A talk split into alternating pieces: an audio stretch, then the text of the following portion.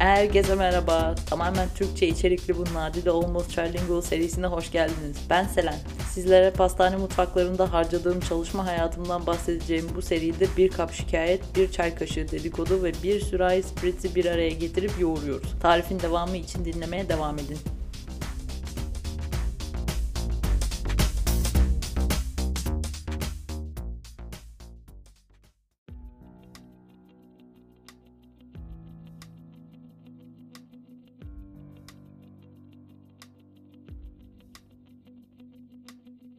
Stres atmaya çalıştığımız bir izin gününden daha herkese merhaba. Restoran açılışıydı, Noel'di, Karnaval'dı, kasa entegrasyoneydi, ne bileyim Paskalya'ydı derken zaten stresin azalmaya vakti olmamıştı pek ama patronların gözünde Şubat ve Mart aylarında o kadar iş yokmuş ki bir ikramiyelik kar bile elde edemediklerini söyleyip duruyorlar. Bize sorsanız üretimin yoğun geçmediği bir gün yok. Bir yerlerde bir şeyler yanlış gidiyor ama bakalım mutfak dedikodularına yeniden hoş geldiniz. Zaman zaman nasıl da hızlı geçiyor. Nisan bitecek yakında. Ben hala baharın geldiğini kabul etmekte zorlanıyorum açıkçası. Sabah yola çıktığım saatle işten çıktığım saat arasındaki hava sıcaklığı farkı e, yanımda daha çok yedek kıyafet taşıma günlerinin geldiğini işaret etmeye başladı. Yazın belli bir noktasına yani işte sabah saat 5 civarı 16-17 derece olmaya başlayana kadar uzun paçalı gidip kısa paçalı geri dönüyordum geçen yıllarda. Bu senede bozmazsa haftaya artık yanımda şort taşımaya başlayabilirim bence öyle görünüyor.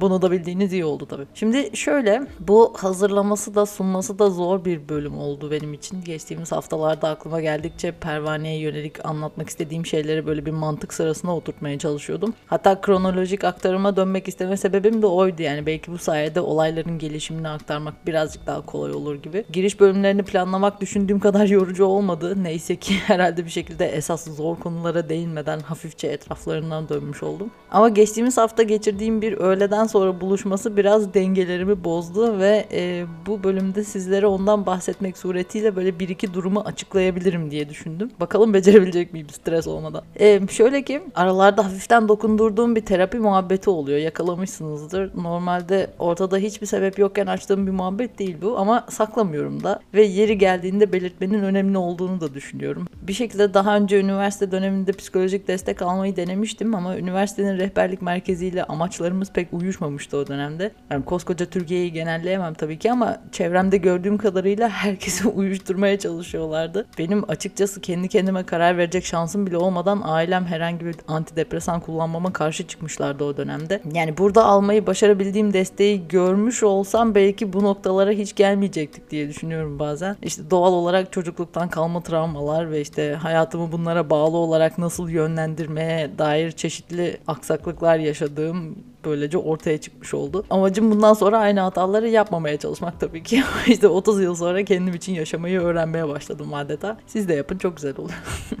Neyse ne diyordum ben? Şimdi bütün bunlar oyunun random atadığı detaylar olsa işte bu yaşıma kadar böyle şeyler yapmışım diye görüyorum. Sonrasında dışarıdan gelen etkiler var ki beni oldukça zor bir kapana kıstırdılar. Kendi beynime yani. Çalıştığım ortamın beni baş edilemez bir yorgunluk ve mutsuzluğa ettiğine böyle adım adım şahit oldum ama her noktasında sorgulamış olsam da her seferinde yanlış yerinden bakmış olacağım ki herhalde yani bana bu kadar kötü gelen bir ortamdan daha erken ayrılmayı beceremedim o dönemde. Böyle bir içerik aklımda hiç yoktu bu arada. Bu yüzden her şeyden önce size bütün bunları neden anlatmaya karar verdiğimden bahsetmek istedim. Pervane hayatımın iki yılını çok yoğun bir şekilde kaplamış bir yer olarak günümüzde de üzerindeki etkilerini sürdürüyor. Ama bu tamamen kötü anlamıyla söylemiyorum. Her şeyden önce oradan gelen arkadaşlıklarım var işte. Şehirden ayrılanlarla yazışıyoruz hala. Ayrılmayanların bir kısmıyla görüşüyoruz. Bir tanesiyle her gün çalışmaya devam ediyorum biliyorsunuz zaten. Evet, daha önce benimle staj yapmış gençlerin daha da büyümüş halleri ikinci stajları için tesadüfen yanıma geliyorlar şimdi ve işte böyle arada ay pervanede de nasıl yapardık bunu şeklinde dalga geçiyoruz. Tam olarak kendi kendisi olmasa da insanları hala her yerdeler. Geçen günlerden birinde Instagram ekranına boş boş bakarken eski iş arkadaşlarımdan birinin içinde etiketlendiği bir fotoyu paylaştığını gördüm. Fotonun asıl sahibi dikkatimi çeken şey oldu. Çünkü bundan birkaç ay önce bu arkadaşın doğum gününde kendisiyle tanışmıştık aslında. O çok ilginç bir akşamdı benim için. Pervane'nin yeni ekibiyle birlikte benim dönemimden kalan 2-3 kişiyle birlikte buluştuk. Ben yıllarca şikayet ederken ekstra bir kişiyi daha alacak paraları yokken ben işten ayrıldıktan sonra yerime 3 kişiyi aldılar. Hem de düzgün kontratlarla bu arada. Neyse bir dakika. Hızımı alamadım bir an. O akşamki ekipte herkes beni tanıyordu ama ben onları sadece ismen biliyordum bana anlatıldığı kadarıyla. O akşam işten konuşmayı yasaklamıştık kendimize ama herkesten böyle bir başlangıçta senin bıraktığından daha iyi değil yorumu geldi falan böyle. Hoş değil tabii ki. Ya bir başka detay da mesela o akşama Aslı davetli değildi. Hatta buluşulduğundan haberi bile yoktu. Bu sebeple böyle bir toplu fotoğraf çektirdik ama hiç kimse bir sosyal medya bir yere paylaşmadı ve evet yani 3 yıl sonra gelinen durum bu. Bilmiyorum spoiler değil bence ama neyse. Bu yanlış hatırlamıyorsam Aralık ayındaydı. Şimdi bu fotoğrafı çeken ve ilk paylaşan arkadaş da bana işte o da İngilizce konuşuyor şeklinde tanıtılmıştı. Tek ortak yanımız oymuş gibi. Ama o akşam masanın çok ayrı taraflarında oturduğumuz için fazla sohbet edememiştik. Ben de işte bu üç kelimelik tanışmamızın bana verdiği yetkiye dayanarak kendisinin profiline bakmaya karar verdim. Tam böyle bir örnek pastacı Instagram hesabı çıktı. Sonra işte okudukça daha da derine daldım. İşte basılı bir kitabı varmış. En sonunda da kendimi YouTube kanalında buldum kadının. Klasik rahatlatıcı arka plan müzikli tatlı tarifli videolar yapıyormuş meğer. Ve böyle böyle derken bir baktım kadını takip ediyorum. Neyse ama gerçekten aklımdan tek geçen işte bir bir fellow pastacı güzel şeyler üretiyormuş gibi görünüyor. Hem de aynı şehirdeyiz. Neden yaptıklarını takip etmeyeyim değil mi yani o kadar. Ama yaklaşık bir yarım saat içerisinde geri takip isteği ve kabul etmemle birlikte gelen mesajlarla olay bir anda çok başka yerlere gitmiş oldu. Öncelikle işte beni bulduğuna çok sevindiğini söyledi. Öyle bir şekilde muhabbet etmeye başladık yani. Ben yine telefonu görmezden geliyordum o sırada ve bu mesajları aslında çok olmadık bir zamanda böyle tam yatmadan önce denk gelmiştim. Böyle tam konsantre olamadım yarı uyukluyordum yatmak istiyordum ama kısaca da olsa yeni bir iş aradığından ve orada ne kadar huzursuz olduğundan bahsetti. İşte bizim dükkana eleman aradıkları ilanını görüp başvurmuş ama modern tatlılar yapıyor diye onu önce diğer şehirdeki pastaneye almayı teklif etmişler. Ee, ona hayır dedikten sonra bir kere daha başvuru yapmış sanırım bizim pastane için ama henüz geri dönüş olmamış. Ben de dedim ki istersen bir sorarım. Şimdi onun haberini bekliyoruz onun için. Ee, bu konuşmanın ertesi gününde bir şekilde denk getirip şehirde buluştuk ve ben bu yüzden biraz stres oldum. bir, bir dakika ya ama tam tam şu an iş grubuna gelen mesajları görmeniz lazım. Yani gerçekten yani bizi aptal sanıyorlar yani bu kadar olur. Size bahsetmek için beklediğim bir iki detay vardı. Bunlardan biri iki hafta önce Rasim'in bir gün aniden işi bırakması oldu. Buna daha sonra geleceğim ama esas olay Paskalya dönemini onsuz geçirmiş olmamız doğal olarak. Ve yerine kimseyi de almadılar. Ve işte artan Paskalya ürünleri ve siparişler de derken yine yeniden bütün rezervleri tükettik. Kimse bir adım daha atmak istemiyor içeride. Niye sürekli koşturuyoruz biz manyak mıyız dedik ve adeta iş yavaşlatma gibi oldu son 2-3 gün. Neyse bugün izin günüm ve işte dün dükkandan çıkarken artık elimizdeki son ürünleri bankoya koyuyordum. Çift tepsi uygulaması yaptık neredeyse yani sadece vitrin dolu görünsün diye ve çıkarken de içerideki ekiple bunun muhabbetini yaptık. Alican bana özellikle dedi ki eskiden bu kadar eksik olduğunda çok stres oluyordum ama artık umurumda değil. yani yarın vitrini görsünler ve biraz da onlar üzülsün falan gibi bir şey söyledi böyle. Neyse bu sabah uyandığımda her sabah olduğu gibi açılış saatinde vitrinlerin videoları çekilip gruba yollanmıştı. Onun üstüne de patron hangi ürünler eksik diye soran bir mesaj göndermiş. Ben onun üzerine birazcık daha uyudum falan ama kalktığımda hala kimse cevap vermemişti. Doğal olarak işte içeride zaten internet yok. Bir de çılgınlar gibi üretimdeler büyük ihtimalle. Sonra cevap olarak ön ekibin başındaki arkadaştan bir liste fotoğrafı geldi. Bütün ürünlerin olduğu bir liste var ve üzerine işte o sabah hangisi var hangisi yok işaretleyip içeri getiriyorlar. Patron buna cevap olarak o kağıdı basıp içeri götürün de eksiklere göre bir program yapsınlar demiş. yani ben böyle şeylere gerçekten çok alınıyorum. Yaş çok yaşlandım bu konuda. Yani bu adam açıkça bizi gerizekalı falan sanıyor olmalı. Yani sanki biz neyin eksik olduğunu bilmiyoruz. Sanki son bir haftadır ben bu salı sabahının neyin bitmiş olacağının hesabını yapamazmışım gibi. Sanki çoktan o ürünleri tamamlamak için gereken hazırlıklara başlamamışız gibi. Yani sanki bugün o kağıdı içeri getirecekler ve biz diyeceğiz ki aa bak sen şu işe neler eksikmiş hiç bilmiyordum. Hadi arkadaşlar toplanın bakalım şimdi düşünelim nasıl ilerleyeceğimizi. Yani inanılmaz bir şey bu yani. Neyse. Neyse ben izinliyim. Ben İzinliyim ben. Umurumda değil. No me interessa un cazzo. Yarın dönünce bana eksik listesini getirmelerini bekleyeyim bari. Ondan önce ben hiçbir şey yapmıyorum zaten. Sadece patron yapardı onu büyük ihtimalle. Başka kimse bilmiyor böyle sistemleri. Hazırlık da neymiş? Ben her sabah o vitrine tatlı kesip taşıyan ben küçücük aklımla nereden bileyim ne eksik olduğunu. Tövbeler olsun. Ah, neyse bu gazla pervaneye de yüklenirim ben herhalde. Neyse bu buluştuğumuz arkadaşa dönelim. Adı Cemre olsun. Kolaylık olur birazcık daha. Cemre şimdi her şeyden önce oradaki şu anki grubun içerisinde İtalya'nın önde gelen pastacılık okullarından birine gitmediği için sanki bir şeyleri hiç bilmiyor veya öğrenemeyecekmiş gibi bir keseye konulmuş bana söylediğine göre. Büyük şikayetlerinden biri oydu en azından. Bir diğeri ise bu bağlamda diğer bölümlerden de hatırlarsınız belki tırnak içinde stajyer görevi şeklinde tanımlanabilecek işlere itilmesiymiş. Pervane Pastanesi'nde bunlar genellikle minik tart tabanları yapmak işte Baci di Dama adında küçük kurabiyeler var onların topçuklarını yuvarlamak. Ne bileyim zaker yapan pastacının yanında kek katmanlarını ıslatıp aralarına reçel sürmek gibi görevler oluyor öyle yani kenarda bekliyorsun sana söyleneni yapıyorsun gibi. Maalesef bu yılın başından beri temizlik için de birini almamışlar sanırım o da e, bu yüzden bir de artık bulaşık yük atılıyor diye öğrendim. E, esas büyük sorunlardan biri de bu birlikte çektirdikleri fotoğrafı paylaştığı arkadaşın dükkandan ayrılmış olması. İsmini Anıl koydum onun da hayırlı olsun. Anıl dediğim gibi ben işten ayrılmadan bir iki ay önce gelmişti. Daha önceden yıldızlı bir restoranın pastacılığını yapmış ve ödüller almış bir adam bu. Ve kendini pervanenin ortamına ilk soktuğu dönemlerde nasıl afalladığını hatırlıyorum.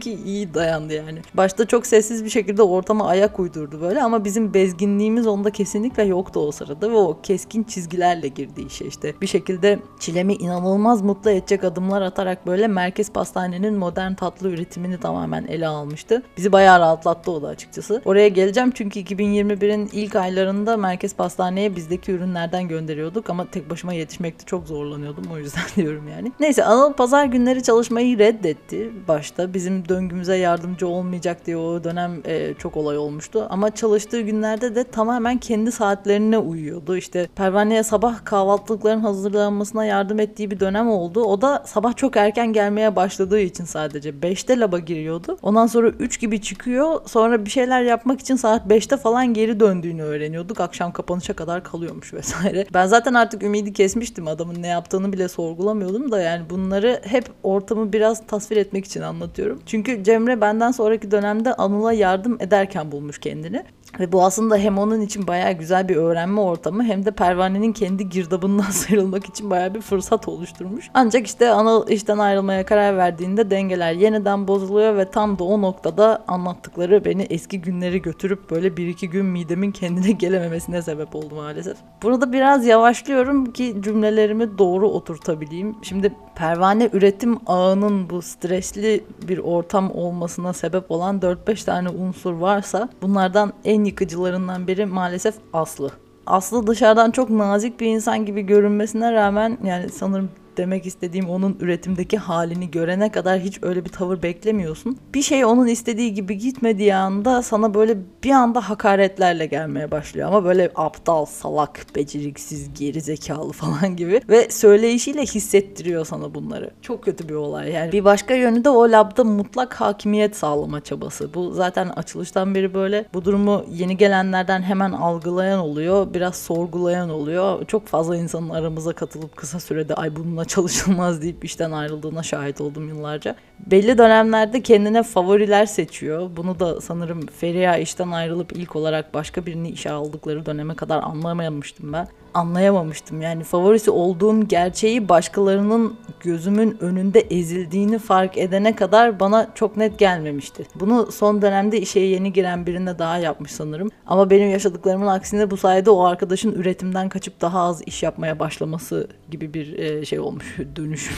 keşke bana da öyle olsaydı. Keşke ben de daha az iş yapsaydım aslında favorisi olarak. Neyse. E, bunlar dışında bunlar dışında Anıl gittiğinde olmasını beklediğimiz bir durum daha vardı. Orada arada kalan arkadaşlarla bunu daha önce konuşmuştuk birkaç kere. O çılgın sınırsız çalışma saatleri ve işte pervanenin üretiminden bağımsız olması sayesinde çok çeşitli ürünler yapabiliyordu ve hatta özel günlere işte önemli haftalara özel bir iki bir şey de hazırlıyor olabilmesiyle çilemi inanılmaz mutlu etmişti. Onun söylediği istediği her şeyi yapabiliyordu anında. Ama o gittiğinde bu standartların korunması imkansızdı maalesef. Zaten başka bir beklentide Aslı'nın olaya el atacağı şeklindeydi ki atmış. Tek bir ürün listesi yapacağız hem burada hem merkezde satılacaklar demiş. Anlaşılabilir iş kolaylaştırmak için. Ama Bu bağlamda yaptığı reçeteleri kendine göre uyarlayıp üretimi daha da uzun süren tekniklere çevirmiş o sırada. Ay, bu arada bana verdiği örneklerden biri gerçekten çok saçmaydı. Mesela Anıl mini zakerler yapardı. Küçük böyle tek atımlık boylar. Kalıplarını da pişiriyorsun normal. İçlerine reçelini de koyup pişiriyordu hatta. Çıkınca hazır oluyor yani. Fırından çıkınca ıslatıyorsun, donduruyorsun. Üzerine böyle bir sıkımlı kreması var. Onun zaten hazırlaması bir şey değil. E, tepesine de bir tek küp kuru kayısı dekoru konuluyor ve bitiyor yani hızlı, basit ve herkesi mutlu eden bir minyon. Aslı onu alıp kekleri pişirip, dondurup, sonra her birinin altına delikler açıp içlerine reçel dolgusu yapıp, sonra tekrar dondurup, ıslatıp başka bir krema ile kapladıktan sonra tabanını da bir glaze bandırmaya karar vermiş. Tek tek yani içine bandırıp çıkarıp kenara koyuyorsunuz. Biliyorsunuzdur belki. Yani normalde 2 saatte bitecek bir ürün hazırlığını alıp 4 saatte çıkarmış kolaylık adına. Neden olmasın? Cemre'nin Anıl'ın bıraktığı ürünlerin nasıl yapıldığını bilmesine rağmen hiçbir şey dokunmasına izin vermemişler. Bir sefer hatta ekstradan yaptığı bir iki çift renkli kruvasanı paldır küldür çöpe atmış Aslı. Bunun üzerine kadın Çilem'le konuşmaya gidiyor ve Çilem diyor ki onlar 3-5 parça bir şeydi. Ve inanılmaz bir şey yani. Bu arada bana söylediğine göre Aslı o gün gerçekten bir tepsi kruvasanı atmış çöpe. Ve yani bu normalde içinde tereyağı bile olmayan bir hamur parçasını kıvırıp pişirdiğimde gelip bu ne burada bunu da bir euroya satabilirsiniz koysanıza dışarı diyerek kahvaltımı saydırmaya çalışan bir kadının yapılan harcamalara verdiği tepkiydi iki sene önce. Yani işte bu 560 yıllık pastane işletmecisi neyi ya da kimi savunduğu bile belli değil şu noktada. Ve bu durumlar, bu tavırlar maalesef Cemre için yeni olmasa bile bu bu kadar odağında kaldığında o da böyle çalışamayacağına karar verip iş aramaya başlamış. Ben bu buluşmayı yaptığımız gün de benzeri muhabbetlere şahit olmuştum. Bu aralar Alican inanılmaz bezmiş durumda. Paskalya dönemi onları gerçekten yıldırdı. Az üretim yapalım dedikleri bile her gün en az 35 kilo hamurdan lokal mayalı ürünler yapmak ve bunları orijinal taş fırında yapıyorlar. İşte biri sürekli onun başında beklemek zorunda kalıyor yani ki diğerleri de elektronik fırında eksik olan diğer ürünleri pişirebilsin.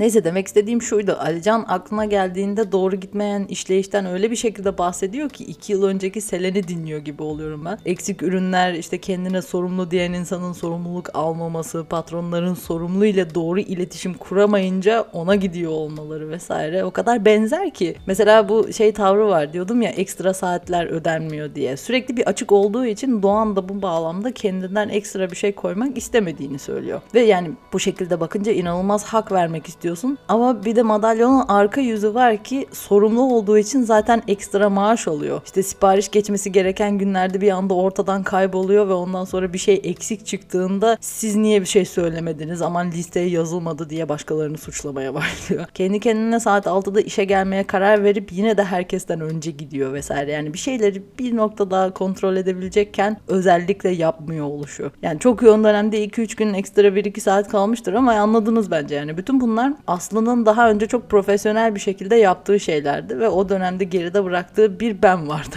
Böyle ekstra dört pastacı değil. Telefonda İtalyanca konuşmayı bu sayede öğrendim ben. Yani bir anda bütün siparişler bana kalmıştı. Ve yani Aslı o kadar az görünüyordu ki içeride çilem bir şey olduğunda direkt bana geliyordu. Bu da beni çok strese sürükleyen şeylerden biriydi o dönem için. İkisi arasında kaldım bir anda. Çünkü biri diyordu ki bizim üretimimiz böyle ve bana sorulmadan hiçbir şey yapılmayacak. Diğeri diyordu ki senin patronun benim ben ne dersem o olacak burada. Sonra ben patrona hak verip bir ürün yapıyordum ama aslında dükkana döndüğü ilk gün çöpe atılıyorlardı. Şaka gibi yani. Sonra Selen niye manyak oldu? Bunlara vakti gelince tekrar değinirim zaten. Yani buradan bağlamak istediğim şey şu aslında. Bütün bu saçmalıklara rağmen orada çalışmaya devam ettim. Çünkü bir noktada uyuşmaya başladım ve para kazanmam gerektiğini ve bir başka iş bulmanın zor olacağına inanmıştım. Bir şekilde beni kayırmaya başlaması sayesinde de aslında bütün o saçmalıkların odağı olmaktan çıkmıştım böyle çok geçici bir şekilde. Bu arada bilmiyorum böyle söylemek ne kadar doğru ama sike sike derler yani bana bütün o üretimi kendi yaptığı şekilde yapmayı öğretti. Bu sadece o sayede yani bildiğim her şeyi unutup onun yaptığı gibi yaparak hayatta kaldım. Ama bir taraftan da orada hala bir şeyler öğreniyor ve işte Aslı içeride olmadığı her an kendi tekniğimi geliştirmeye çalışıyordum. Yani bir noktada şeye döndü. Birlikte çalıştığımız her gün onun el hareketlerine kadar her şeyi aynı yaparken labdan ayrıldığı anda nasıl daha hızlı olacaksa öyle ilerlemeye çalıştım. Yoksa hiçbir şeye yetişemeyecektim kendi başıma. Ee, ve ürünlerde aradaki farkı anlamıyordu bile. Kendi yolumda gidiyorum da aman bir şeyler değişiyor gibi değil. Kendi yaptığıyla aynısı çıkıyordu sonunda. Ve benden sonrakiler bu kafaya gelemeden gidiyor oldular bir noktada. Yani benim savaş tekniğim bu oldu sanırım ve benden sonrakiler bu kafaya gelemeden gidiyor oldular bir anda. Belki de doğru olan oydu. Hiçbir zaman bilemeyeceğim ama ben belli bir bilinç seviyesine gelene kadar bu saçmalığı sürdürmeye devam ettim maalesef içeride. Böyle işte bilmiyorum kafanızı daha da mı karıştırdım mı? Adeta bütün deneyimin her noktasından örnekler vermiş oldum. Amacım bunları düzgün bir sırada tüm gelişimiyle aktarabilmek aslında yani nasıl bu noktaya gelindi onu ben de kayıtlı olarak görmek istiyorum ya da duymak her neyse. Umarım başaracağım bir şekilde. Ama bu sayede belki bu sürecin neden bu kadar yavaş ilerlediğini de anlamış olursunuz. Çünkü bu konular beni rahatsız ediyor gibi hissettiğim anda durup rahatlayana kadar ara veriyorum. Bu bazen birkaç saat oluyor, bazen bir hafta oluyor ama işte zaten acelemiz yok değil mi? Biri yok desin. Kediler bile ortadan kayboldu bir anda. Tamam yeter gidiyorum artık. Dinlediğiniz için teşekkür ederim. Cemre başka bir iş bulabilirsek haber veririm. Hep birlikte rahatlarız onunla. Bir sonraki bölümde görüşmek üzere. Ciao ciao.